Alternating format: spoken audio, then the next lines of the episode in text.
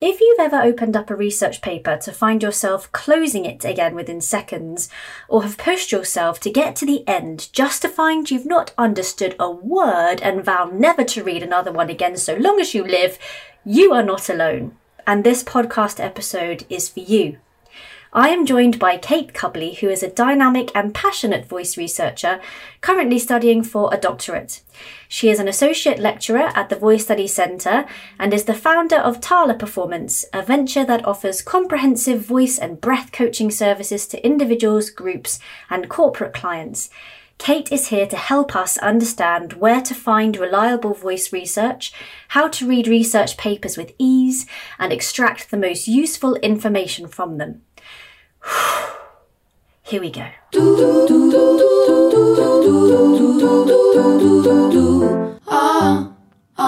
Kate Cubley, you are just the person we need. So, welcome to the Singing Teachers Talk podcast. It's great to be hanging out with you today. How are things going for you?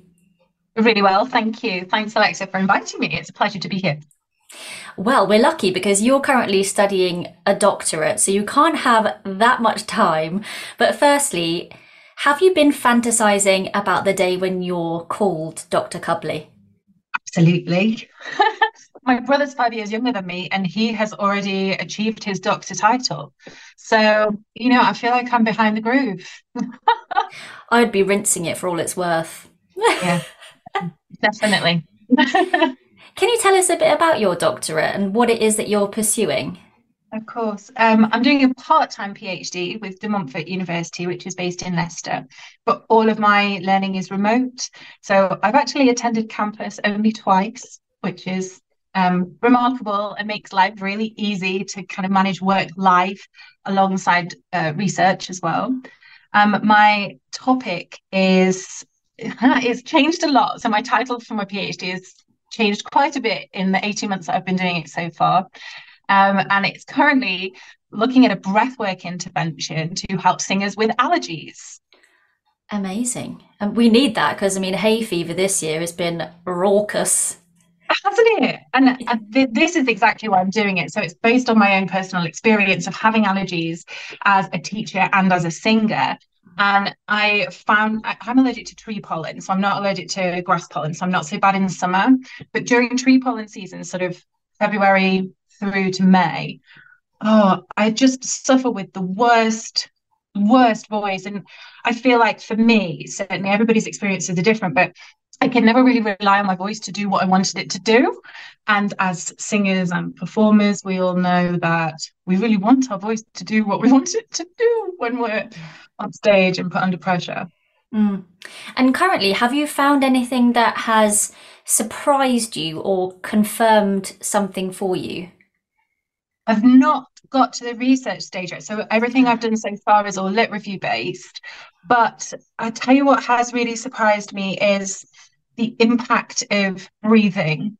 Breathing is something that I've always always taught like i think back to the very first lessons that i ever taught and i'm sure i taught breathing whether i teach it in the same way as i teach it now is it's perhaps under question but i've always taught students about breath and i think what's really revelationary for me is how important breathing is not just for singing, but for our well-being in life. It's really fascinated me over the past 18 months reading this research how much we can hack the breath to either energize ourselves or relax ourselves. And I found this really useful um, for allergies and also for reducing performance anxiety. So, really amazing things that are really super helpful for singers. Mm. Mm-hmm. You describe yourself as a dynamic voice researcher with a passion for research. So, imagining that we're around that diary, diary of a CEO table right now, if you could reflect on your earlier experiences, where do you think this deep interest in research stems from? This is a really good question, and it really has made me reflect because I don't think I've always been a researcher, but I'm going to call that researcher in a curiosity sense. So I started teaching in 2012 ish, so not very long um, in the grand scheme of things when you look at how long some people have been teaching for. But I've always been really curious. I've always wanted to know answers and I've always wanted to recognize why there are discrepancies in what some teachers say and what other teachers why other teachers say the opposite um, so i've always had a natural curiosity. And i think the research is my parents were medics so we'd always have research journals on the table. And I, I wouldn't say that i was disinterested. I loved their critique and their banter over the dinner table. But when I did my undergrad, I've got to say that my research was rubbish. I, was a terrible researcher, and it's really only through doing my master's program that I really learned to write properly mm. as a proper academic writer, I guess, and really critique things. And then for me, I think the research is backing up what I'm doing in the lessons. So if somebody questions something that I advise or um, suggest, then I have an answer. Um, so that's really where it comes from for me. It's it's really recognizing and knowing what I'm talking about. Listen, I'm an avid book reader. It's had my heart since day dot, but all that seems to go out of the window when it comes to research papers, which I, like many teachers listening to this, I'm sure, find extremely taxing or mm-hmm. dry and not all that enjoyable, to be honest. But, you know, I'm really selling it here, aren't I? Should uh, twist that round. no, I think that really is indicative of what a lot of people think about research papers. Um, so I've been thinking about how can we make this really bite-sized and really easy for people like you who don't, you know, find them taxing or boring or laborious to really get into them. And the one thing that I keep coming back to is you've got to pick a subject that is of interest to you. So for me, the biggest thing in the research that we're doing as voice researchers, so we're just sticking within the world of voice for the time being, um, I think we all are in our studios and we're all teaching. And then sometimes you have a student and they come in and we we you know you may come across a problem that you're unable to solve in the moment or all of your tried and tested methods don't work and then you're thinking right well hang on why isn't this working for them and that's when we might go and ask other teachers or we might go to the books or we might look at research but it's those questions where you think oh what if oh i wonder if somebody's tried this before it's the questions the little critical questions that come up that are really applicable to the singing studio itself that we can then draw from what's been written before in order to help us with what we're doing. I think if we go in to looking at academic turgid research without a passion or without a purpose for doing so, I think it's really hard to read. And honestly, you might as well stick to books because they are designed to be reader friendly and they're written without all of you know the interruptions in the way and all the technicalities. Um, but for the research itself, I'd say find something that makes you tick, that makes you curious, that makes you want to know more. Mm. Once we have that idea of what we're following, where's a good place or where are good places to find these papers? Right. Wow. I would say where where you find everything else, which is uh, good old Google or your next favorite search engine. There are others available. Um, I do everything on Google.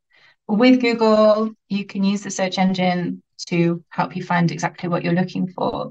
So thinking about your keywords of whatever you're interested in. So maybe you're interested in belt vocals or something. You could put belt voice and I would always add in to that search engine journal. Otherwise, you're going to get lots of blog posts because a lot of people write blog posts about that. So um, you can put in journal.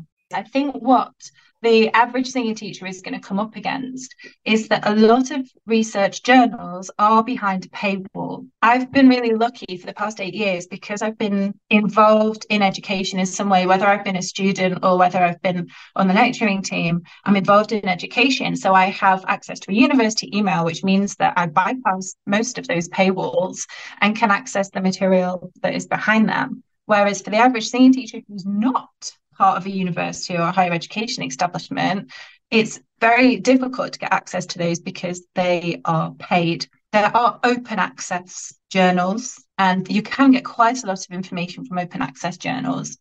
Um, and the open access journals are, are kind of there because they are something important. So somebody somewhere, whether it's the author of the article, whether it's the publisher, um, or the journal themselves, somebody somewhere has paid for that to be open access, which means that it's of importance. Um, it happened quite a lot around COVID 19 time where people were really sharing research because we've got this new virus that's taking over the world. So a lot of the COVID research, um, particularly in Voice World, is open access. So you'll be able to find that and access it easily. With regards to the stuff that is behind paywalls, I would say that the voice world is quite small. So either write to the author, there's always an email address available um, on the database. And in answer to your question about databases, Google is going to give you some answers there. So you may end up at Science Direct or Elsevier or somewhere like that. But use Google. Google is your friend. This is a question that comes from one of our listeners via the Bast Singing Teachers Community Facebook page. And they ask even though there's a caveat that book content is usually older by the time it's published, do you have any recommendations for books based on current research? I don't know. Is there a thought about hierarchy of peer reviewed papers being better. Um, I think it's really important for voice researchers or singing teachers to remember that books are written often based either on the research that somebody has done or based on their opinion. Um, and in loads of books, I actually went through my bookshelves this morning and pulled out a whole bunch. And in the back of the books, there are bibliographies or reference lists. Sometimes that happens in the footnotes uh, within each chapter. So you could have um, Christina Shewell's voice work, for example. There's uh, The Oxygen Advantage, Patrick McKeown, um, Gates, Forrest and Obert, The Owner's Manual to the Voice, uh, Jean Callaghan's Singing in Science, uh, Singing and Teaching Singing by Janice Chapman, The Essentials of Core Singing by Maribeth Dayme, this is a Voice by Gillian and Jeremy. Uh, if in doubt, breathe out. Ron Morris, Linda Hutchison. They've all got um, reference lists within them. So whilst the actual content within the chapter may not necessarily have a direct reference, like I got this exact piece of information from this book or from this other author, they have further reading lists or bibliographies which are really useful. And you can kind of, I suppose, be critical over what you're reading but read something that is um, something you can really get your teeth into and enjoy. Mm. That's a really interesting point, actually, about why we maybe perceive research papers to be at the top of the chain.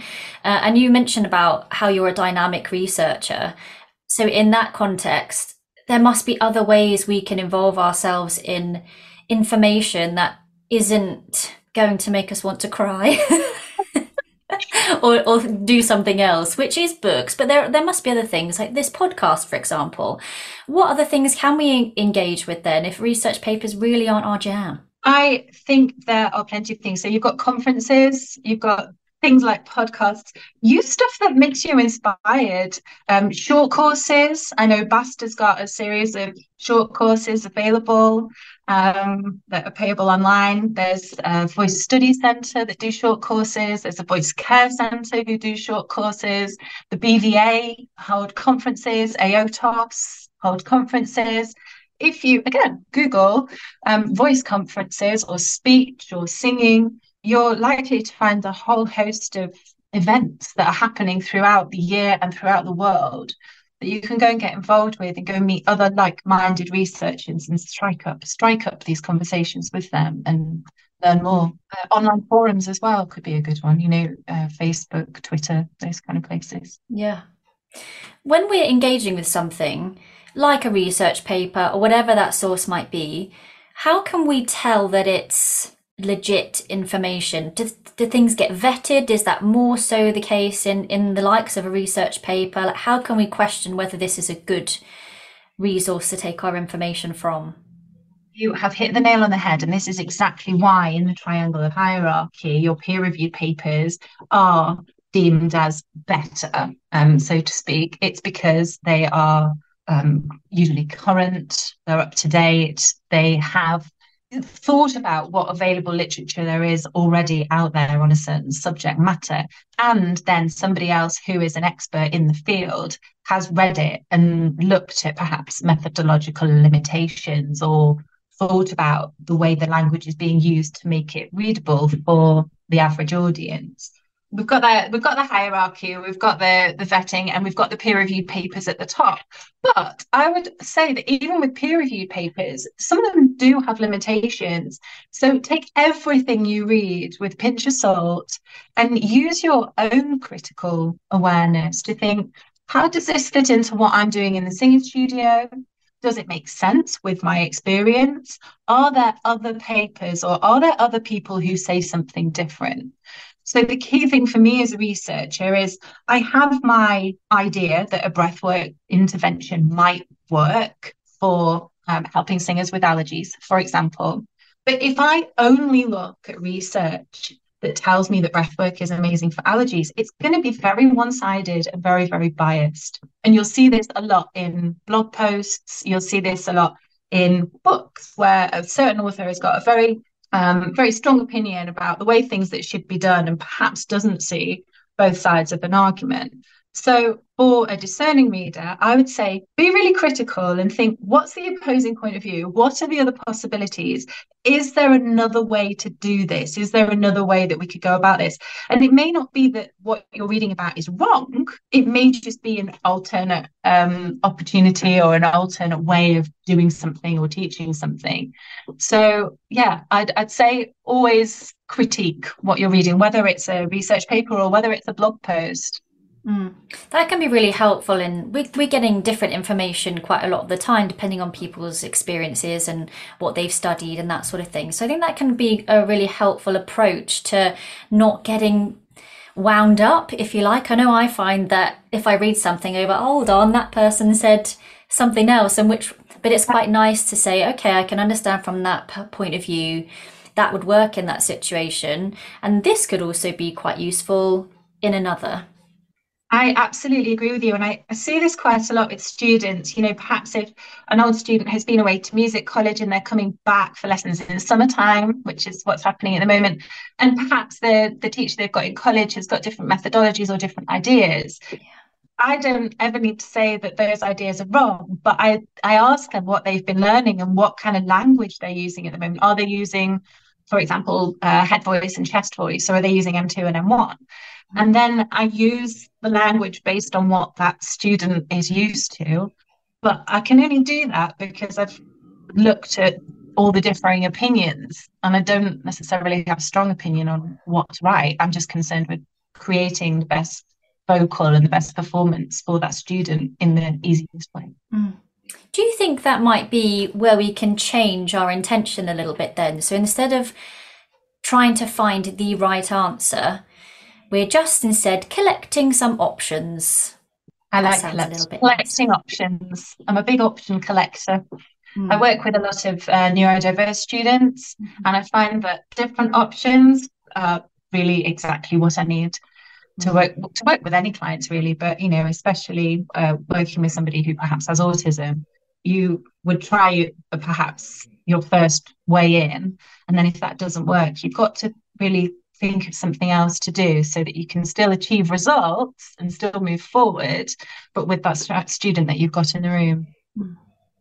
Let's imagine then that we've got our research paper in front of us, or we're about to type into Google what we're looking for. What's the typical structure that we might expect of a research paper?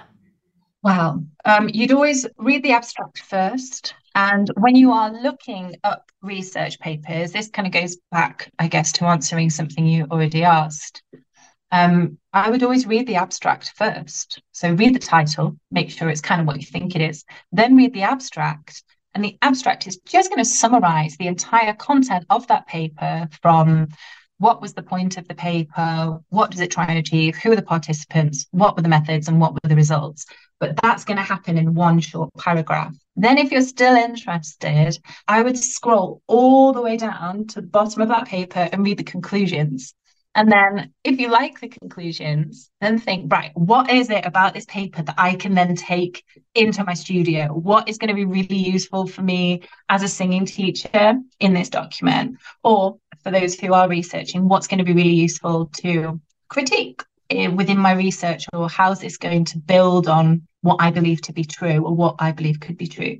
in terms of the typical structure, you start with your abstract, then it moves into an introduction and usually a contextualization of perhaps the researcher's workplace or why they're studying this particular topic. Then you'll move into a justification. So, what's available already? Why is this research important in the world that it's sitting? And then it will go into a literature, literature review. Um, after your lit review, which is going to be a critique of all of the literature that's out there, and that can include grey literature as well. So, we've spoken about books and we've spoken about research papers you can include anything you like in your research papers. So, actually, some of these papers might include grey literature, particularly if there's not a lot already published on a subject. And in the world of voice, sometimes there is nothing published on what you want to look at. So, that's really useful. And just to ask, is grey literature, is that the term that's used for just everything else?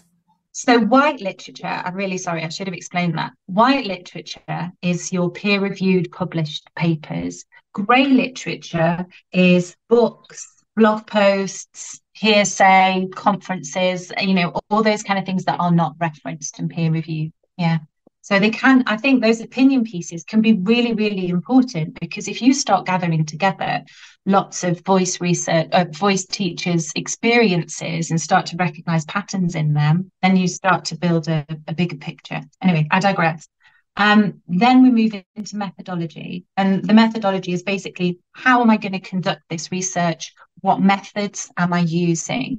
And this can be another really good way of identifying how good a piece of research is. So if they've only used one method, it might not be a very strong piece of research. Usually you'd want to look for at least two or three different methods so that we can triangulate the answers and recognize similarities and cross reference them together. Then, after your methodology, you'll be looking at findings and results. So, what has the like what has the research told us?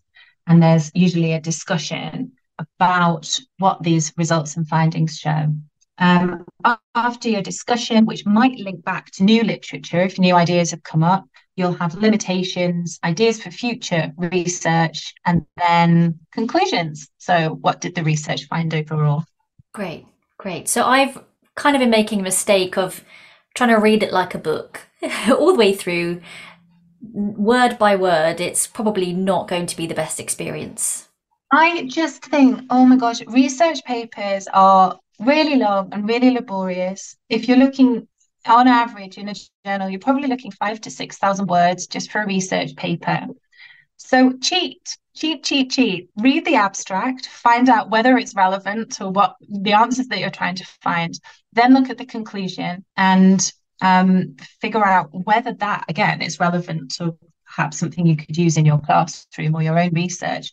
And then if it is, um, say they've been testing an exercise and the conclusion's positive and everybody in the research project felt it better after they'd done this exercise. Then think, well, what's the exercise? And then go through the paper, have a look at the discussion and the lit review, and figure out how perhaps they put that exercise together and what that exercise is, and then go and try it out in practice. And it's those little nuggets of information that are useful to you as a voice teacher. You don't need to read the rest necessarily. Maybe you want to if you're really getting into research, you may need to just to make sure the context is correct. But as a singing teacher, pick out the pieces that are relevant to you and your students and going to make life easier for you. Hmm. So, in that sense, then, I was going to ask about how we can decipher the the way the results are presented. So, sometimes they might be in graphs or in charts or with weird symbols that I have forgotten or wanted to forget since maths at school. Uh, so, do we need to look at those charts then if if the results tell us more black and white in the conclusion? I think you need to figure out what you want as a reader of the document because if you are conducting research yourself, you'll probably want to understand all the graphs and charts so that you can determine how you might use that in your own research methodology. However, if you're a teacher and you're never going to use that chart, and actually the visuals in a research document should be as a vis- visual representation of what's in the written text. So if you understand the written text, I'd, I'd say again, make life easy for yourself and stick with what you're understanding and how you can use that in your own teaching practice. Great. This is already sounding like something I can get on board with. So we're getting yeah. we, are on the right track, tracks. Okay, thank you. we're better inspiring some of the listeners here as well. Then. oh, I'm sure. I'm sure. What's your usual reading setup? Do you like a little armchair in a nook with a bit of a cup of tea, or do you like something a little bit more hardcore? I, I, I always have a cup of tea, always on hand, no matter where I am, um, whether it's the garden or the sofa. Um, I'd say that all of my PhD research, I always have my laptop in front of me. So I've got to be somewhere laptop friendly. So whether I'm sitting at the kitchen island with a cup of tea or whether I'm here at my desk with a cup of tea, um, I, I, I like the ease of being digital and when i'm reading something that i think might be useful for my writer for my lit review then it's easy to kind of collate those ideas and compare them and contrast them when they're all in one place. When i'm reading books take them with me wherever i go so coffee shop bed wherever mm-hmm. and i guess it's about setting up the environment that's good for you. If you like i don't know going to a bar with your books. Not that obviously I'm advocating for lots of, you know, you can get a lemonade at a bar, that's fine. If that's your jam, if that's your thing, then fair enough. If your thing is to go out and have a picnic in nature with your books, then I guess it's about just making sure it's as easy peasy for us to engage with that bit of text. Absolutely. Yeah. 100%. Nice. Is there any room, and I'm probably asking this just for myself, for a bit of infused fiction in there, like the tale of Sophia the soprano and her shy tongue, or the adventures of Derek McGee and his bleating vibrato. Like that sounds like something I could really get on board with. I'm sure that you would probably find some of the more creative researchers presenting their research like that at conferences or in their blog posts or in their books. So I'm going to say yes, Absolutely. Mm-hmm. Clearly, there is so much going on in the world of singing, but what key research topics seem to be emerging currently that you've come across? And are there any specific individuals that you would like us to follow and check out? I've thought about this and I think I'd be really biased if I said any one person simply because um, in marking, when I was senior lecturing at Voice Study Centre, I was marking some incredible research papers. Now, some of those researchers are creating programs for other teachers or for other singers based on that research, but they have got no interest in publishing the research in a peer reviewed journal. That's not their thing. Others of them want to publish in journals, but there's no like really easy accessible way to get it. You've got to go read it in the journal. But the research itself is terrific. So I don't want to say go and follow this person. I think what you've got to do as you know for yourself is think about what is it that interests you? What is it that you want to learn about? Then go to Google and go and find out what you can find out. And when you find out perhaps something that matches up with what your opinion is, then go and search for the exact opposite opinion and find out who said the opposite. Mm. Okay, that's an interesting idea. With more teachers getting involved with voice research through the likes of the Voice Study Centre, how do you think research papers might evolve in the future? I honestly think that the standards of voice research have always been quite high, but they've always been very one sided. So I think what's really happening now with voice research is because people are publishing more, there's a bigger pool of peer reviewed research for new researchers to draw from. I think there are more female voices and non binary voices coming into a world that is very um, traditionally male. I think there is more indigenous and cultural um, cultural music and tradition and uh, um, education about cultural appropriation that's coming in as well. Um, and I think we're moving out of a very Western centric classical music research into a more contemporary, um, a contemporary world that is way more inclusive. And I think that's really one of the amazing things to be coming out of the Voice Study Centre at the moment. Mm. Kate Cubley, thank you so much for spending some time with me today. I really hope that this has, well, it has for me, made me feel like research papers might not be the dragon that they have felt before. So thank you very much. Where can we find out more about you and actually continue to follow you and the PhD work that you're doing? Oh, well, Alexa, thank you so much for having me. It's been a real pleasure. Um, to find me online, you can Google. I feel like I've been advertising Google. You can Google my name, which is Kate Cubley, so uh, C U B L E Y, or you can look up my website, which is Tala, T A L A, performance.com. Amazing. And good luck with the PhD. Thank you so much.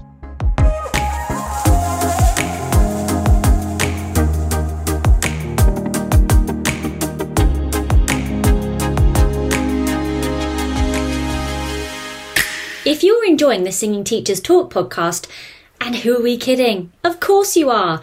Share the love by giving us a five star rating and leaving a comment. Just head to the Singing Teachers Talk main page on the Apple Podcast app and scroll to the bottom to click Write a Review.